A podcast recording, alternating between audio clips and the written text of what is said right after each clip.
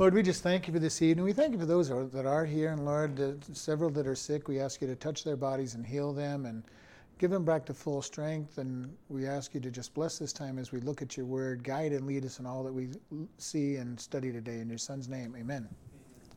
Matthew chapter 10, verse 1. And when he had called unto him his twelve disciples, he gave them power against unclean spirits to cast them out, to heal all manner of sickness and all manner of diseases. Now, the names of the twelve apostles are these the first was Simon, who is called Peter, and Andrew his brother, brother James the son of Zebedee, and, his, and John his brother, Philip and Bartholomew, Thomas and Matthew the publican, James the son of Alphaeus, and, and Lebbaeus, whose surname was Thaddeus, Simon the Canaanite, and Judas Iscariot, who also betrayed him. These twelve Jesus sent forth and commanded them, saying, Go not, in, go not into the way of the Gentiles, and into the city of, of the Samaritans enter ye not, but go rather to the lost sheep of the house of Israel. And you all, as you go, preach, saying, The kingdom of heaven is at hand. Heal the sick, cleanse the lepers, raise the dead, cast out devils. Freely you have received, freely give.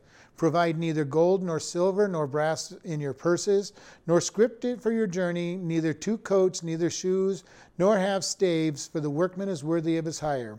And into whatsoever city or town you enter, inquire who is worthy, and there abide till you go thence. And when you come in into the house, salute it. And if the house be worthy, let your, present, your peace be come upon it. But if it be not worthy, let your peace return to you. And whosoever shall not receive you nor hear your words, then, when you depart out of the house or city, shake off the dust of your feet. Verily I say unto you, it shall be more tolerable for the land of Sodom and Gomorrah in the day of judgment than for, for that city.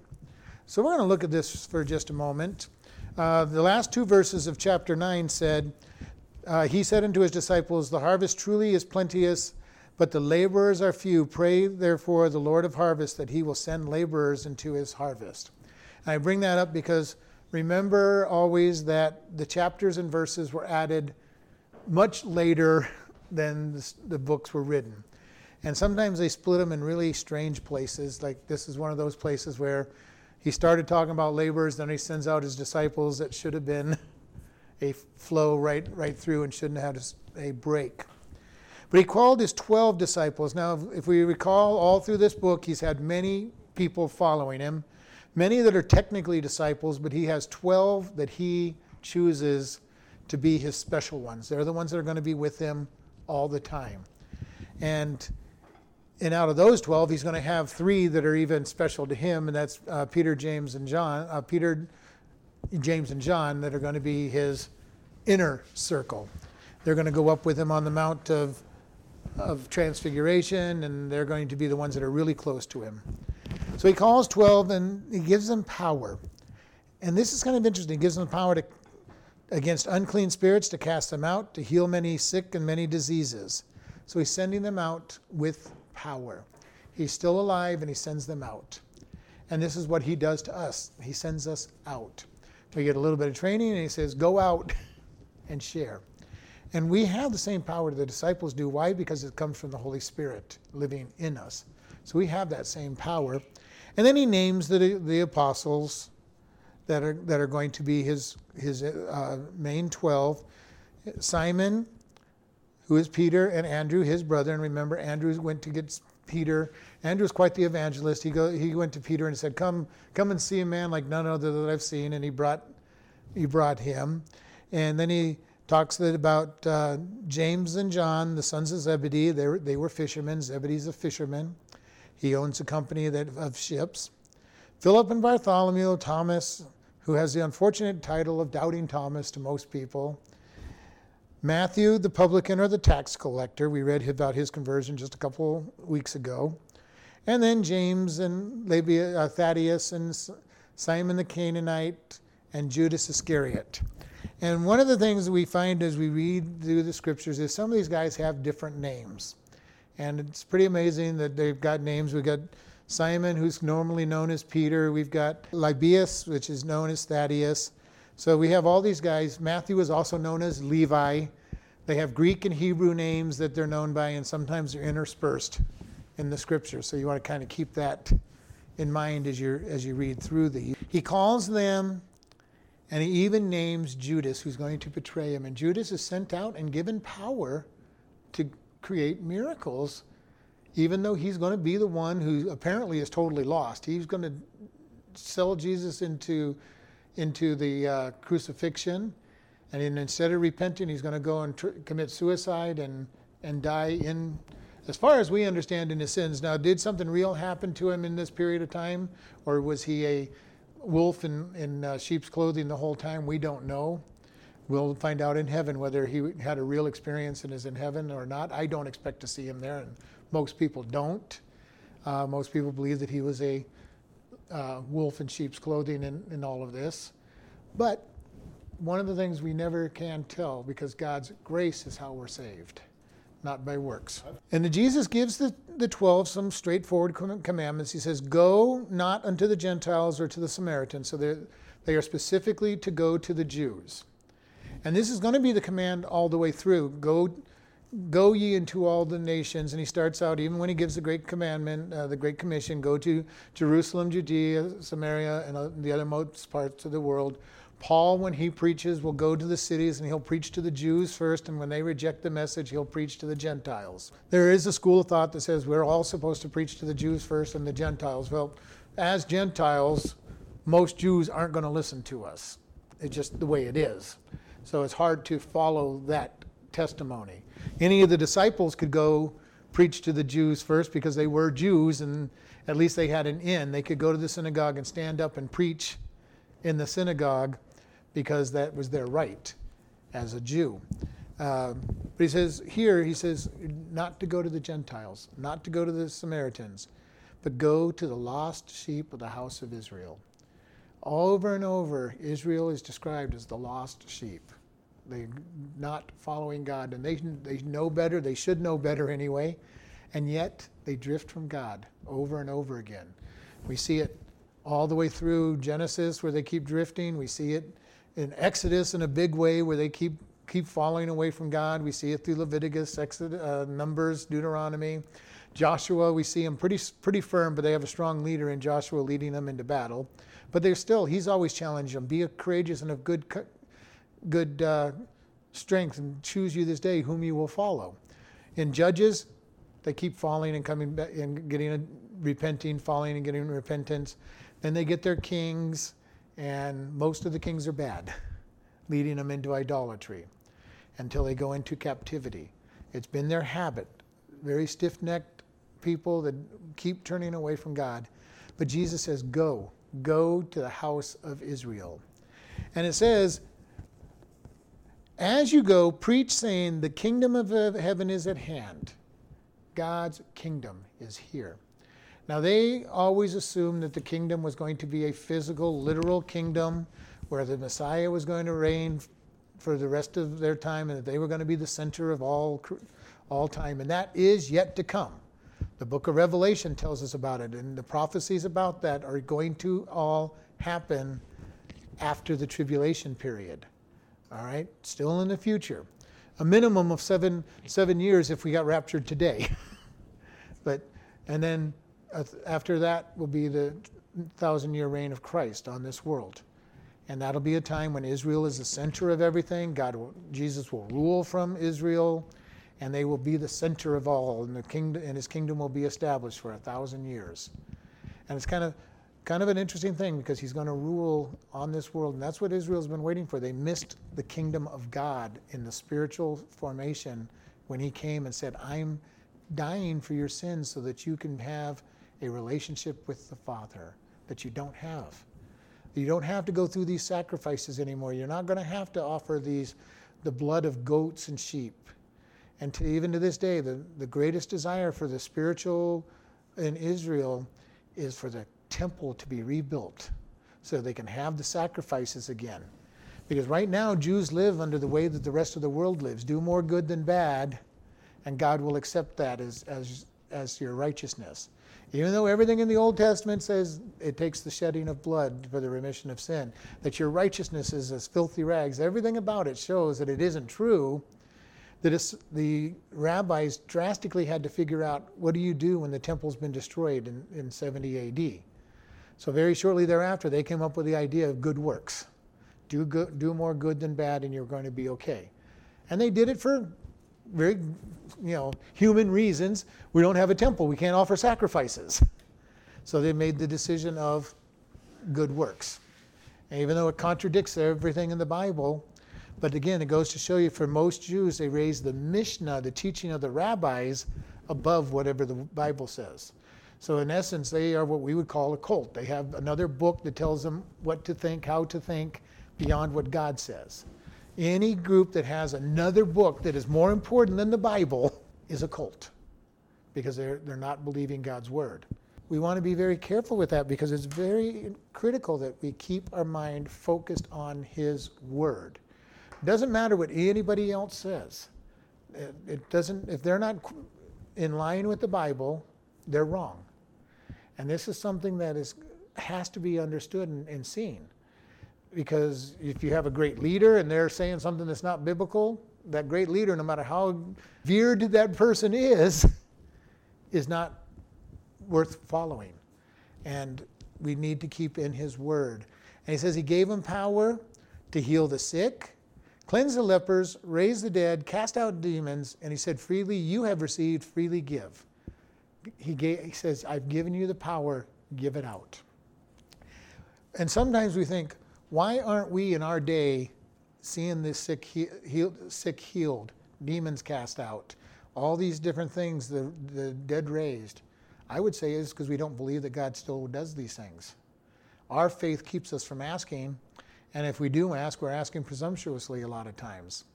And God has got the power. I've seen it over and over. I've seen many people healed through prayer. Many people healed through prayer. I've not had the dead be raised from the dead. I believe the lepers could be healed and no problem.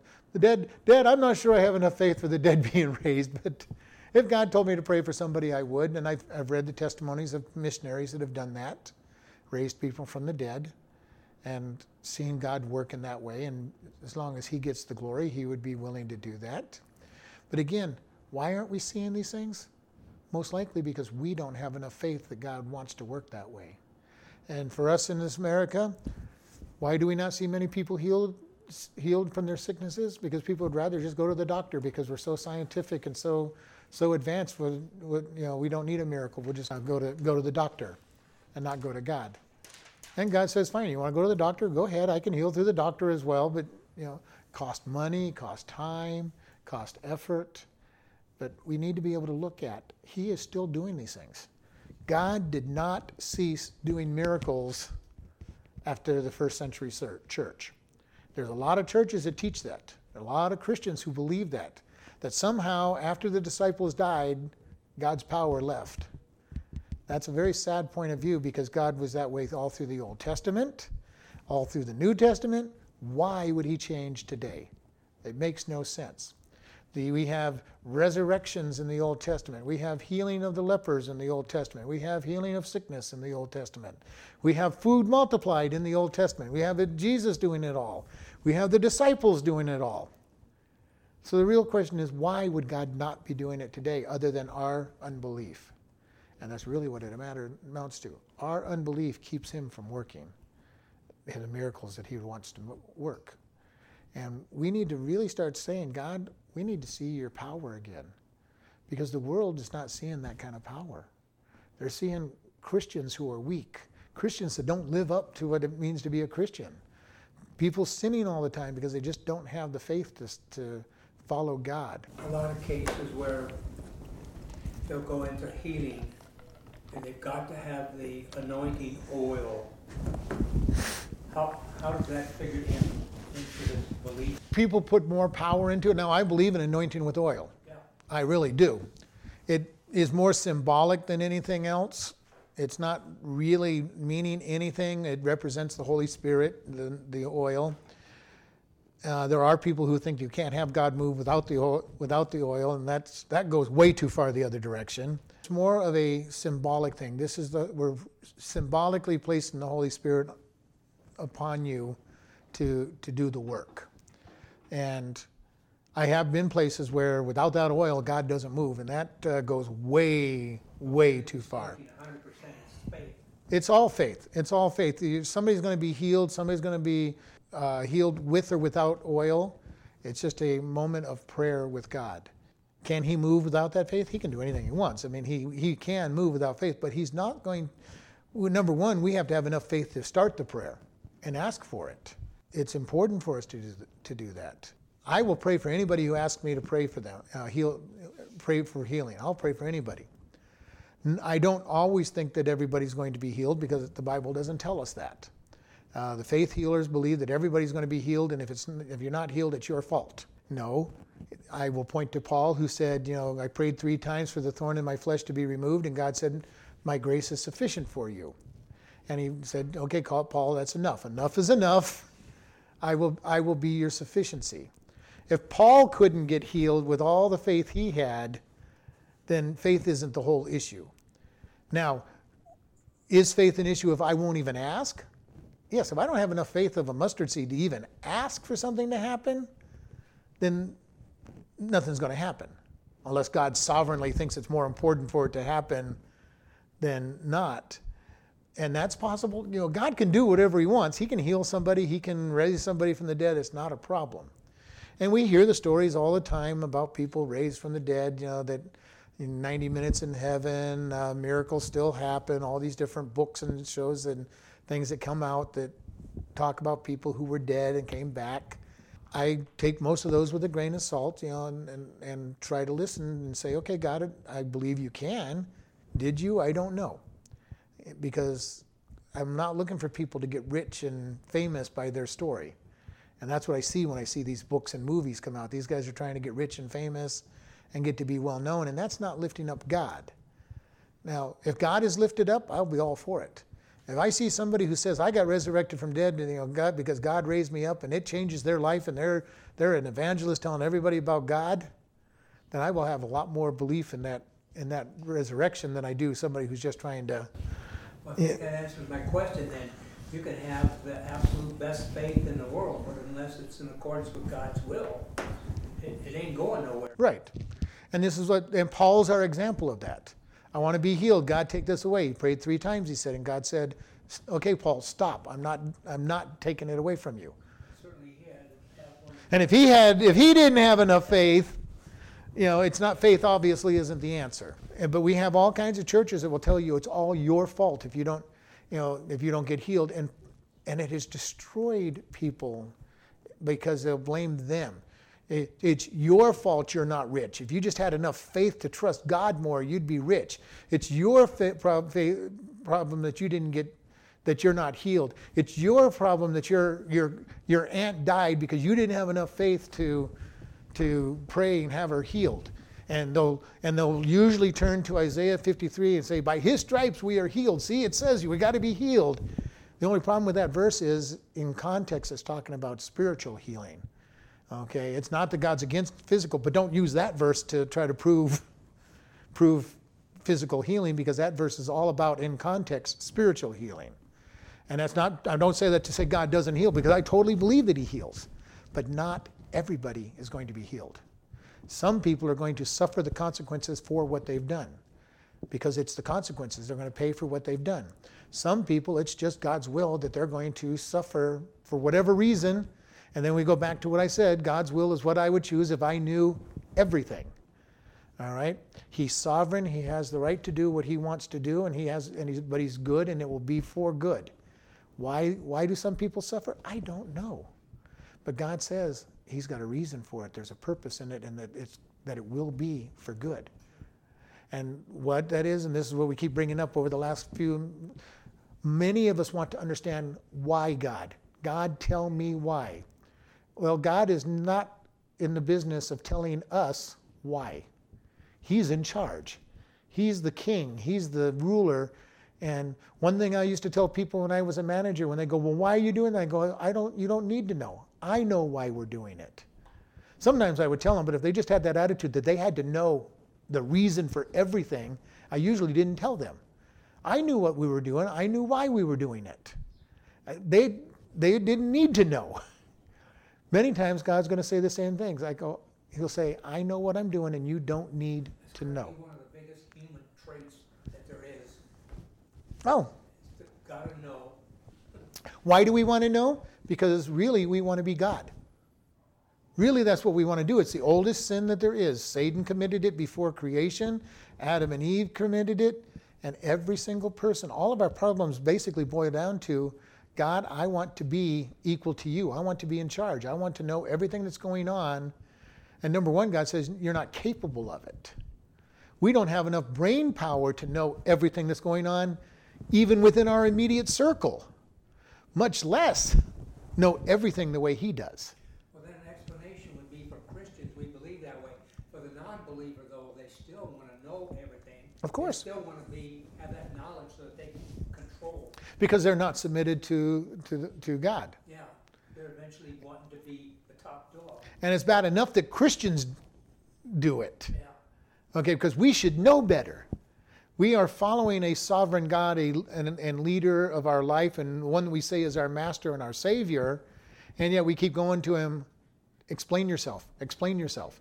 And we may not be quite that bold, but every time we say, Well, I don't understand, well, who cares whether you understand? In reality, who cares if I understand or not? God understands. And the question is do I have enough faith to trust God is leading me in, in the right way? And He's only allowing what's good for me to come my way. And every time I go, God, I don't understand, I'm going, God, I, uh, you're just not treating me the way I'm supposed to be treated, God. I'm, I'm somebody really special. I'm, I'm supposed to know everything you know, God. And I know I'm taking it to the extreme, but that's really what we're saying when we're telling God, God, I just don't understand. it's pretty prevalent out there, for most human beings. And most Christians do it, unfortunately. And we need to just learn to rest in faith. God, you know what you're doing. Faith, rest. God, you're in charge. You know what you're doing. I am just going to rest in what you're allowing come my way. That doesn't mean I, again, I, whenever I say this, I want to be careful. It doesn't mean I just sit on my butt and do nothing ever. It doesn't mean that I just sit there and wait for God to dump things over my head. And I've shared this. I've had to work very hard during those times when He was paying, paying my bills to do the jobs that He threw my way. I worked very hard to, to get the money that He allowed me to get. And there's times when we're going to work very hard to do the right things. But God's going to open the doors. And we listen and make, God, is this what you want me to do? And step through doors. If we're just sitting around doing nothing, then we're going to get nothing. Because that's what we deserve. You know, we're sitting there waiting for God just dump, dump the blessings over my head. Uh, I'm not going to go to work, God. I'm not going to open my Bible. I'm not going to reach out and touch people, but just pour blessing over my head, God. And God's going to say, Nope, not going to happen. Not going to happen. And here he sent the disciples out with power to do miracles. Can you imagine what that was? They all know Jesus' power, and all of a sudden now there's 12 new guys running around, casting out demons, healing people, drawing crowds. Miracles draw crowds, they really do. And the point of these crowds, though, is that God gets lifted up. Too many times people start lifting up their ministry. Look what I'm doing. Look at the power I have. And God will eventually stop ministering through them. But as long as He's lifted up, God will do the miraculous. He'll do wonders for people as long as He is the one that gets the glory. It's God that does this. It's God that does this. How many times you have people coming into town, riding into town, we're going to have a healing service tonight. The Holy Spirit is going to flow. Well, he might, but who's getting the credit? If the evangelist is trying to get the credit, it's not going to happen because God will do what God wants to do. And He wants to heal numbers of people. Lots of people will get healed if they just pray. James says, There's many sick you. If, if you're sick, go into the church and, and get the elders and be anointed with oil and have them pray for you. It's important that we seek, seek healing, that we seek the, the gifts of God. There's power out there if we just take and apprehend it. If we don't want the power, God's not going to dump power on us if we don't want it. But the gifts of the Spirit come through us praying and seeking God's God, I want to use them as long as we want to use them for Him. And I would be happy if we had people here that could pray and people get healed and could cast out demons and have no problem with all of that and, and be anointed with teaching and all the stuff that comes along with the gifts of the Spirit. It's a powerful place to be. And I love it. I love seeing people healed. I love seeing God move in a very powerful way. But He's not going to do it unless we want it. And many people don't want it. They say they do, they think they do, but they really don't want it. Because with power and authority comes responsibility. And the responsibility is to lift God up and not, not try to use it to make us, make us look good. Because it's not us. And if we're trying to make ourselves look good, it won't work. Jesus told him, he goes into verse 9, he says, Provide neither gold nor silver nor brass in your purses, nor scrip for your journey, neither two coats, neither shoes, nor staves, nor for the workman is worthy of his meat or food. Okay? Jesus said, You're not going out in your own strength. Uh, I can't remember who it was, but there was a school of evangelism that came out of, of uh, England and they had this very thought you're to go out and you're to preach the gospel. You're to go into towns, you're not to take money. They didn't even, he didn't even allow them to take up offerings. Okay? God, he said, would provide for you. You'll have people, anybody who wanted to give him money, he could take the money to, to support. But their missionaries were to go out with no money in their pocket and rent town hall, rent halls or tents or whatever it is to do these ministries and minister and never ask for any money. And they took it from this, this verse go out and earn, you know, serve God, and God will provide for you. It's a, it's a valid way of going out. It takes a lot of faith. Not everybody can do it. Jesus had told his disciples to do this, and I don't, he didn't tell everybody to do this. Paul did not go out without support on, on some of his trips because he tells us he had support from other churches. So this isn't a blanket cover that all people going out have to go out this way.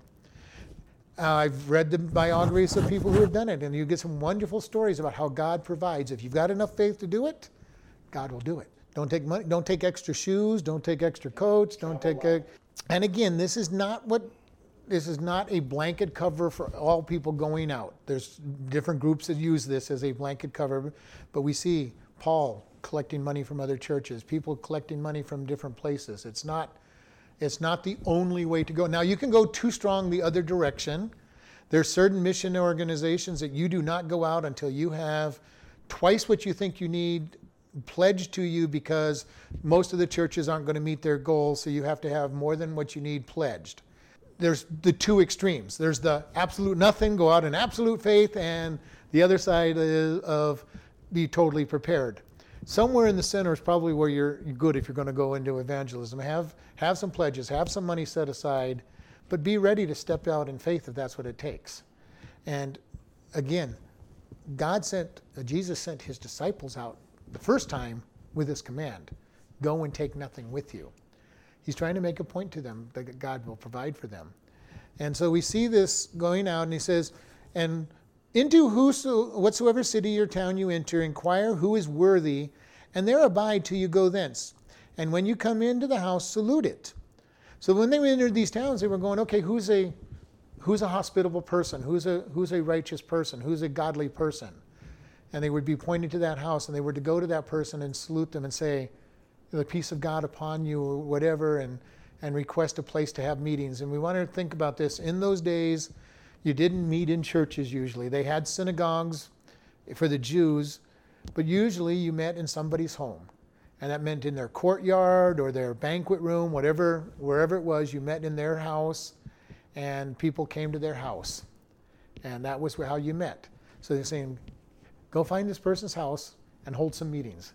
Tell them about the kingdom of God. Whatever they feed you, you eat. Where, wherever they bed you down is where you bed down. Where, you know, they will be the ones supporting you during this time. Christianity, when it first started, was considered a Jewish sect. It was called the Way, and it was considered Jewish. They followed a rabbi named Jesus, and he was the rabbi that they were following, and they considered themselves Jews.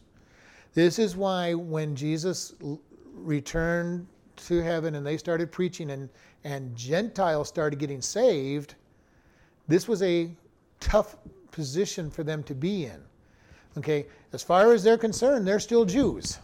They're Jews following Jesus' teaching, and all of a sudden, Gentiles are getting saved. Gentiles are getting baptized in the Holy Spirit, getting the power of God put into them.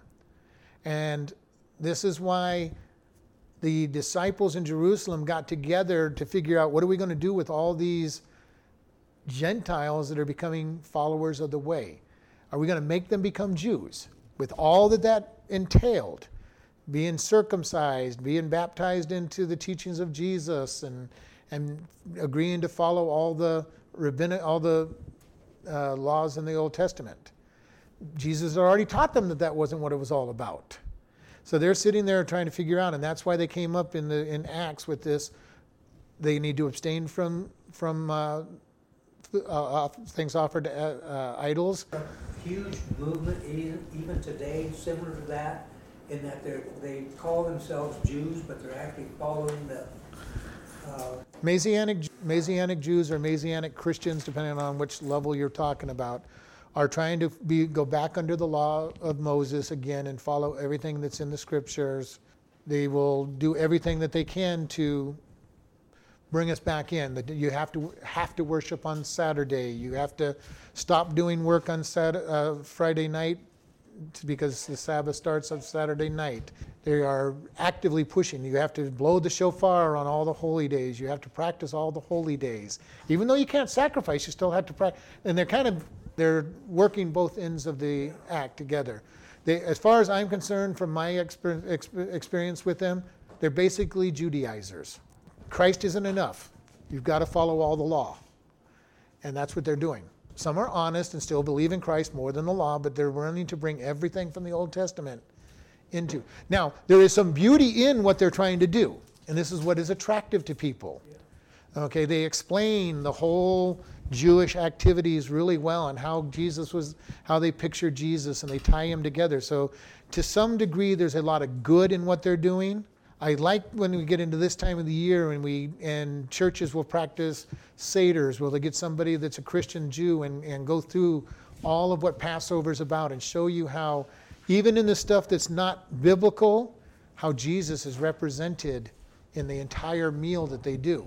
And one day we'll probably get somebody to come up here when I can afford to pay somebody to, to come up here to do. It's very informative, it's very good, and that is the good side of the Messianic movement. Okay, to bring in the Old Testament in its depth and draw it into the New Testament and help us understand more about what we are trying to follow. This is why I tell people I'm going to have every new Christian start in the New Testament. But you never truly understand the New Testament till you understand the Old Testament. Because the pictures of Jesus are so full in the Old Testament and it's brought out in the New Testament. When Paul talks about the tabernacle, that we are the tabernacle of God, he has so much more than we as Gentiles think about because he's thinking about the tent that they built in Exodus, Leviticus, and, and all the symbolism of, of God and Jesus Christ that's in that tabernacle and he says we're that tabernacle. And he's thinking about the seven coverings over the over the holy and holy place. He's thinking of the the altar of showbread that, that shows the feeding. He's thinking of the menorah with the lamp and the light of the word. He's thinking of the altar altar of incense where they're burning the prayers and they're, they're ascending into heaven. He's thinking about the brass uh, footers of all the tent that between earth man and god meaning judgment. The judgment has happened. He's thinking of the silver caps on there where God looks down and sees redemption. He's looking at the gold that's all around it that, re- that represents deity and, and majesty. And Paul says, We are the tabernacle of God. And he's saying, Why? Because we're in Christ. We are his tabernacle because we are in him and he indwells us with everything that the tabernacle represents, including the mercy seat. But then the bottom line is, once they finished at the synagogue, then they would go and meet in someone's home. In this case, no. Jesus told them, don't go to the Gentiles and the Samaritans. Okay. So, But later on, yes.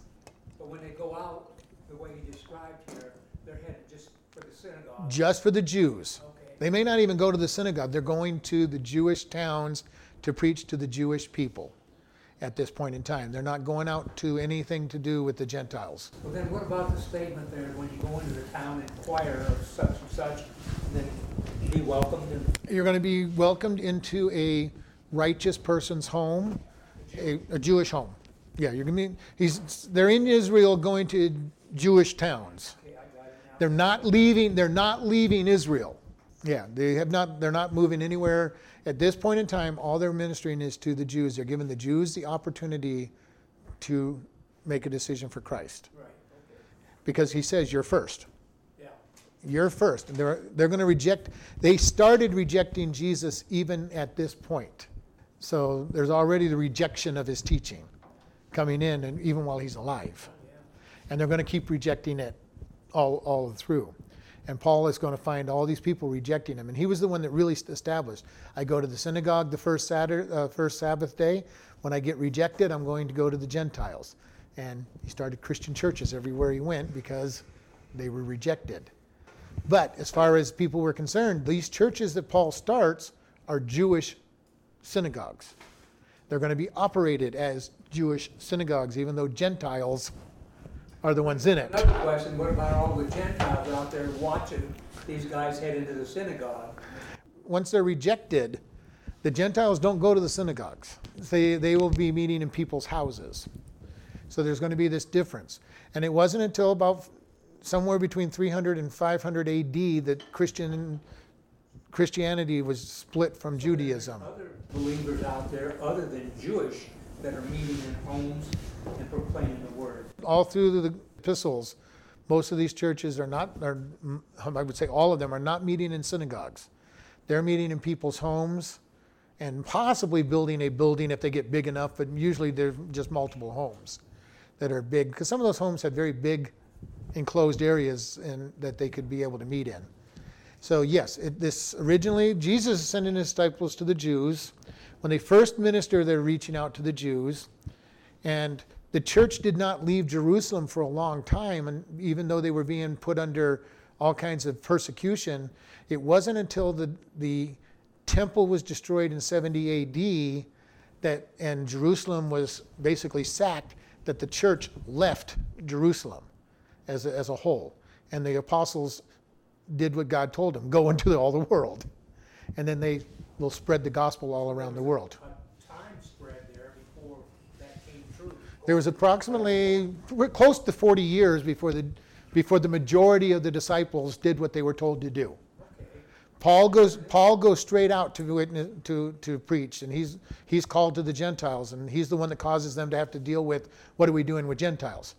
But you also have Philip, who went to the Ethiopian, who wasn't a Gentile, but he went to a Gentile country. And then you've got uh, Peter, who was called to go to, um, yeah, the centurion that uh, Cornelius. Uh, he was told to go to Cornelius' house by God directly.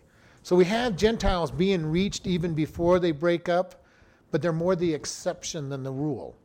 Then in 70 AD, the temple is destroyed, Jerusalem is pretty much wiped out, and the disciples scatter around the empire.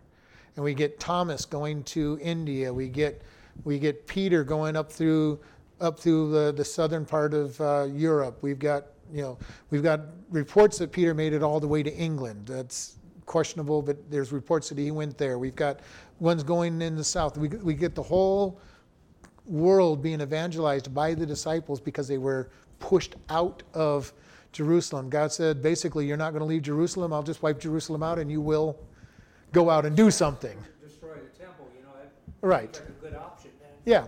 But oftentimes for us, that's exactly what God does for us. We get so set in our ways, so comfortable, that God has to shake us up and really rattle our life to say, I told you to do other things, get out there and do them. And oftentimes we'll, we'll get so set in our ways that we kind of go, okay, I'm just happy. It, it's you and me, God. I'm happy where we're at. And God saying, no, I want you to go someplace else. Abraham did that. God said, Leave the Ur of Chaldees and go to the land that I'm going to lead you. And he stops at Haran. And he stays there for decades before he finally moves on. And he doesn't move on until his father dies. A thing that shakes, his, shakes him up. And he goes, Okay, now it's time to follow and go do what I was told to do. Many times we get into that way where we just start getting settled in our way. God, I'm just happy. I'm, you know, it's you, me, and, and this life that I'm living. And God's going, You're not doing what I told you to do. And if you get that place, be careful. He's going to shake your world up. He's going to shake your world up and say, Okay, get moving, get doing what I have told you to do. Because He will do that to us. If you don't feel God leading you and directing you, think back to the last thing you know God told you to do it and get it done. Because God doesn't give you a new instruction until you complete the first one. And that's just the way He does things. He didn't let He didn't give Abraham any other instructions until Abraham got his butt from up from Haran and went to the promised land. He didn't give Moses any new instructions until he got up and went and did what he was told to do. We see it over and over in people's lives and in, in our own lives. If you don't see God moving in your life, don't know, you don't hear him talking, go do what the last thing you know that he told you to do was, because usually you're not doing what he's told you to do in the first place.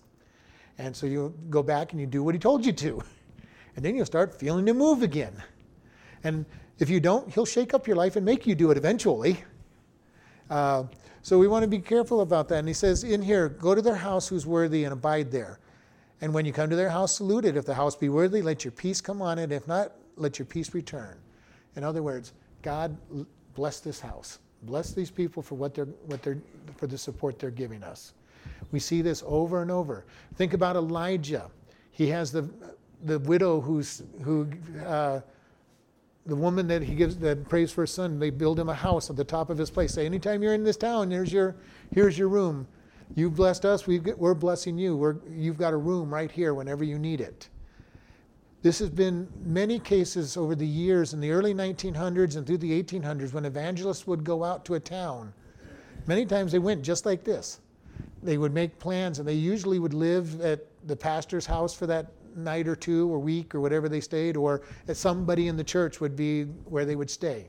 They would be fed by that family. The church would make sure that they were taken care of. Nowadays, you probably can't find too many evangelists living that way. Well, I'll come, and believe me, I know I've tried to do it. I'll come to your place, but you've got to pay my pay my way there with the you know with the, at least the gas money if I'm close. You've got to put me up in a hotel. You've got to pay for all my food. No faith, no no desire to serve God and trust God. You know everything up front. Give me everything up front, or I'm not coming. This is one thing I love about some of the singing groups that come in. They come up here not knowing whether they're going to get anything, especially when I tell them we've got a small church and I don't know what you'll get and they come anyway, and I appreciate that because that's showing me that they truly are wanting to minister to God and not just try to make a buck out of the deal. And and I'm not saying it's wrong for these groups to do it, but it gets you start looking at the scripture and saying, where is your faith? Are you truly ministering or are you trying to build your own kingdom up? And some of them are worth bringing out. You know, they just some of them are worth bringing out because of how good they are at their what they do. Some, you go, yeah, I don't know. I don't know if you're worth it or not. I, I don't know, why I keep thinking about this, but is your faith, I guess what I'm trying to say, is it a, a gift of sorts? Some have more faith than others as a gift from the Holy Spirit. Faith is a gift, but the Bible tells us faith comes by hearing and hearing by the Word of God. The more I study God's Word, the more faith I will have because I learn to trust Him. And how do I exercise my faith? I trust Him. The, the time, the three years that I did not have a good income was a great faith building experience for me because I watched God do miraculous things to supply. There's got to be a lot of things that enter into it, and it almost leads you to believe that it is a, gift. It is a gift, but it's also trained I mean, into us. Degree. Right. Um, because it really comes down to do I believe what you say, God? And He's going to test it. And the more tests you pass, the greater your faith becomes. Why? Because you stop, it stops, at a point, it almost stops becoming faith. God, I have seen you work so many times that I just know you're going to work. That's where I am in my life. It's not, I don't even, I don't even believe that it's that much faith anymore.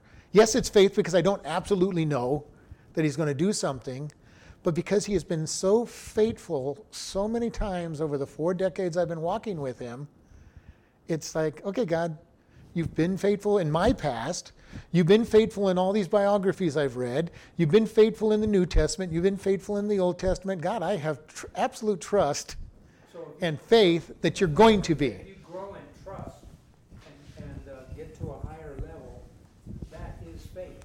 The more you see him being faithful, the more faith that you're going to have on the bigger things that come your way. It's all a walk, it's all learning to grow. When you're a young Christian, new Christian, your faith level is very low, and God doesn't expect you to have great faith to have things happen. He just says, I'm going to be faithful to you, what, what little tiny faith you have. Then you get into these other things. The same thing I tell you. Each test we take is a greater test because it's testing do I have faith that God's word is true? When He says something, do I have enough faith that it's going to be true? And the more I learn, the more that I more faith that I gain, the harder the test is going to be in one side. But by the same token, because I've seen him be faithful so many times, it's an easy test. Okay, God, this seems like a bigger test, but hey, you've been faithful in the past. I'm going to I'm going to be faithful. I'm just going to have the faith. Is increasing your. Is increasing your faith. The more I get into God's word, the more I believe his word, the more I have something to hold on to. How can I hold on to a lot of these things? When bad things happen to me, I grab hold of Romans 8:28. All things work together for good. God, and then I grab hold of God, you are sovereign. I have so much of his word inside of me that I'm going, okay, God, I don't have to understand why you're doing it because you are in charge. You promised nothing that it's all going to be for good. You promised that I, you're not going to give me anything that you and I can't get through. Okay, I added that little piece to it because that's the answer. Uh, therefore, no temptation overtaking you, but such is common to man. But God is faithful, who will not suffer you to be tempted above that which you are able to withstand, but will, with the temptation, provide a way of escape. That escape is Him.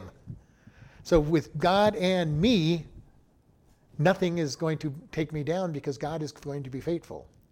And if I believe that verse, I believe that He is sovereign. I believe that everything is for, my, or is for good. And I believe that nothing happens that God doesn't know and allow. How much faith can I have? I can have a mountain of faith because all I do is say, God, I don't understand, but you're, you are who you say you are. You are the one that I'm going to trust. I'm not trusting in me because if I was trusting in me, I'd fall flat on my face. I fall flat on my face enough without, without have, you know, without. But when we can just point and look and say, God, I'm just going to trust in you. The more we do it, the longer we walk with God, the easier it gets. But by the same token, the harder the test come. If we look at the test we're going through today and we kind of think back when we first saved and going, wow, I don't think I could have ever done this when, when I was first saved. You're absolutely right, you couldn't have. You didn't have enough faith to go through what you're going through today successfully because God builds. And each test is going to be progressively harder compared to what it was, but it's just a little harder each time where we're at. Just a little hard. And I love using school as an example. When you first start school, you learn simple stuff. And it builds upon itself until you're starting to study. You, know, you start with one plus one is two. And then you get to high school and you're supposed to be able to do, start doing algebra. You know, then you get into college and you're doing calculus and all these other, you know, advanced maths. But if you were to hand the kindergartner the calculus problem, they'd look at you like you were insane and, and panic. Uh, even if you did it to the high school student, they'd look at you if you were insane and, and panic. But once you get there, you've had enough built up experience that yes, it's challenging, but I can understand it and I know and I can figure this out. This is the way our Christian walk is. He starts us with one plus one test. Then he takes us into multiplication test. Then he takes us into algebra test, and on and on until we're doing more advanced things. And if we were struggling with him when we first got saved, we'd, we'd, we'd just about keel over dead because God, there's no way I can do that. But because he's progressed us up that, and we've learned to trust him in, in small areas, every victory we have with him builds our faith in what he can do for us in the future. And if it doesn't, we've got a problem. We're not really trusting in him if, if it's not building our faith. I learn more of His Word. I learn more to trust on Him, and that builds my faith. And I build my faith to the place where whatever comes my way, I'm going, okay, God, don't need to understand it, don't need to have to care because you're the one in charge. I am your slave. Do with me as you want. If that means you're going to put me in pain for, for years, then so be it. I'll be in pain. As long as that's what you want, I will. Your grace is sufficient for me. You want to make me live in the poorhouse and minister to all the people that are poor? All right, God, just give me enough to survive. God, you want to make me give me great blessings of wealth? You know, that's actually a great test for most people because that's hard to stay honorable to God when you have plenty of wealth because you get so many temptations on all the other things that you can do. You know, I would love to just have enough money to just travel around and just stop wherever I want with an RV and go visit places. I will never do it because I am too devoted to church. Even before I became a pastor, I was too devoted to church to do, even though it would be a fun thing to do. I would love to just bounce around traveling like that. I can't say never, who knows what God has in store, but I can't see it happening in the near future. But God could say, okay, you're going to be a traveling evangelist here. We're going to do this for you. I don't, I don't expect that to happen. I don't think my wife would like that kind of lifestyle. Uh, but who knows what God can do. But until He gave me the grace to do it, it's not going to happen because I minister in the church and always have ministered in churches. And even before I was a pastor, I ministered in churches. There was a d- dedicated job that I had with the church to make things happen. Our faith is built over a series of transactions that we have with God. He, he, he gets us through this area, and we go, okay, God, look how faithful you were. God, you did this really great. You know, you really blessed me in this by doing this. Next thing we come, well, God blessed me before. I expect him to bless me this time. He provided here, he's going to provide here. We keep moving forward, and we just have this great expectation. Because you have been faithful in the past, your word is teaching me that you're faithful. Your word is teaching me about how you're the sovereign God, that you care for me, that you love me, that nothing bad, nothing outside of your will is going to happen. I might be Job and everything bad's going to everything that seems bad is going to be happening to me, but God, you still have a plan for it. And I will be willing to accept what you want me to go through. We get to that point. Then we start watching what happens in our life, and sometimes pretty hard things happen in our life. But God has built our faith to be able to say, God, you and I are going to get through this. God, you and I are in this sinking boat, but you're the master of the storm and you can get rid of the storm. God, you and I are in this crowd of hungry people and we've got five, five loaves and, and uh, two fish. Uh, you, can, you, can, you can make it, you can take care of it. God, we've got this whole bunch of people that need to be healed, but that because of my faith and your power, you can, you can heal. God, whatever it might be. God, I don't see how this is going to work out, but it's in your hands. If it's something you want to do, be done, it's going to happen. And I can tell you right now, when I was without the job, I, I had an agreement with God. I go, God, here's my agreement. As long as you pay my bills, I'm not going to look for another job. Because the only job that kept sticking in my head was going back to restaurants. And I'm a good restaurant manager, would have been very successful. I would have been making 50, 60, 70,000 a year in a restaurant if I had gone back to it, but I also wouldn't be the pastor of a church. And I go, God, I don't want to do this. As long as you pay the bills, I won't even consider going back to these jobs I kept reading in the papers. And every time I opened the uh, ads, there would be this job restaurant manager needed in this such and such restaurant, or this restaurant, and this restaurant. And I'm going, nope, God, not going to go there. You're, you, you're going to pay the bills. And that was a temptation, that was a test. And the faith was built by staying honorable to God and saying, God, I'm going to follow you. I'm going to keep seeking you. And this is where we come. God, when we're in the middle of that test, Satan's going to throw all kinds of quick answers to us. I could get out of this test just by doing this. I can get out of this test just by doing this. And God is going to say, Who are you going to be faithful to? Are you going to be faithful to me? Or are you going to do things in your flesh? Sometimes God will say, go do something, okay? But make sure it's God, not just the quick and easy answer. Too many times we take the easy answer, the human answer, and it's not the right answer. I've done that many times in my life. I've done things that I thought was God's will because they were the easy answer. And being a husband and a, and a father, it didn't just hurt me. Sometimes I didn't even get hurt. The, the last time I did this, my, my kids got hurt with their spiritual place in life. And two of them pretty much fell away from God. One came back, the other one hasn't come back yet. Because I made a move that I thought was a good move and didn't really in, include God in it. And I didn't grow as much as I should have, I'm sure. And two of my kids suffered in a great manner. And then we suffered financially. So we need to be careful about taking the easy way out and making sure that we're praying to God all the time and saying, God, what is it that you want me to do? And I've said this before Satan often will test us with good rather than the best. And God wants the best for us. And a lot of times, if Satan can't keep a Christian from serving God, they get saved, and you know he's happy if they get saved, and all they do is sit on their butt on the pews. But if he can't keep them from sitting on the pews because they're going to come out to services and get active in the church, he sometimes will go the exact other extreme and get them too active, and get them burnt out, doing hundreds of things in the church. You know, being so busy doing lots of good things, and they burn out and then you'll hear them say things, well, well, God just wasn't faithful, and I got so sick of doing, you know, doing all these things. Well, maybe you were doing too much. I, I am absolutely convinced that everybody in a church has at least one job to do in the church. At least one. Probably no more than three or four jobs maximum for the average person. Some people can do more and not be burnt out and be doing just what God wants.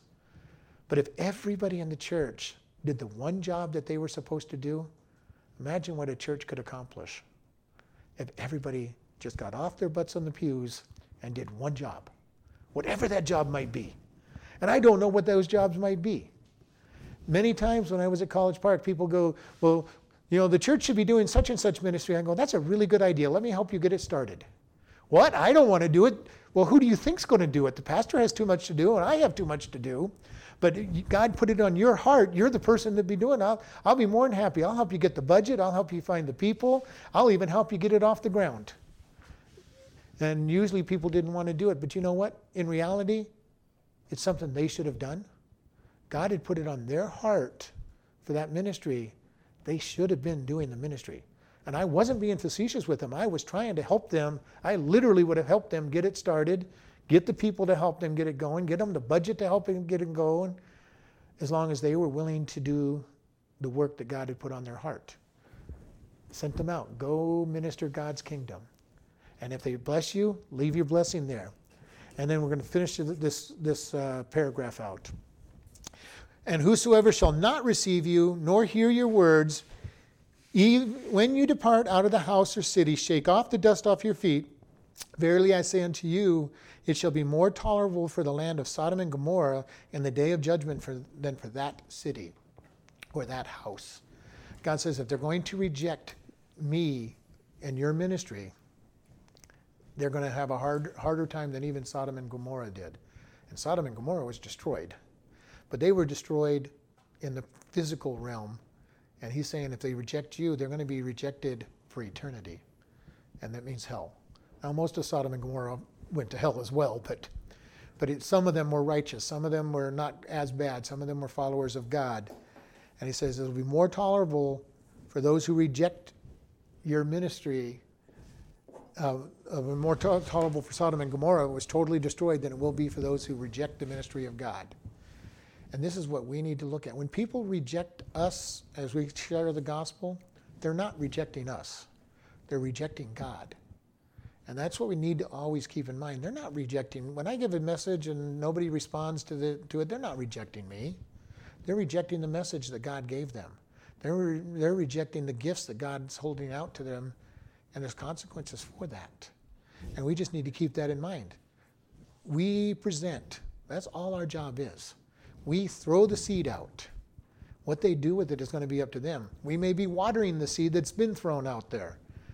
And every once in a while, we get to harvest the seed that has grown. And usually, we're not the one that planted the seed in the first place. It was planted by somebody else years ago, usually. And we just get the privilege of being the one that gets to escort them to the Father. And that's a, that is, I hope you understand what a great privilege that is to be able to sit down with somebody and pray with them to accept Jesus Christ is a great privilege. And I don't take it lightly. I know that I'm not the only one that's had an input in their life. I know that for a fact because sometimes I've done street evangelism. I know that I'm not the first one that I've ever talked to. And they've heard it from other places and other people. And finally, I just get to be the one that says, Yes, I want to, I want to accept him. And we have to be ready to ask Do you want to know Jesus? Do you want him to be your Lord and Savior? We need to learn to make sure we ask that question of people because that's how they're going to get saved. That's what's going to lead them to Christ. All right, let's close in prayer.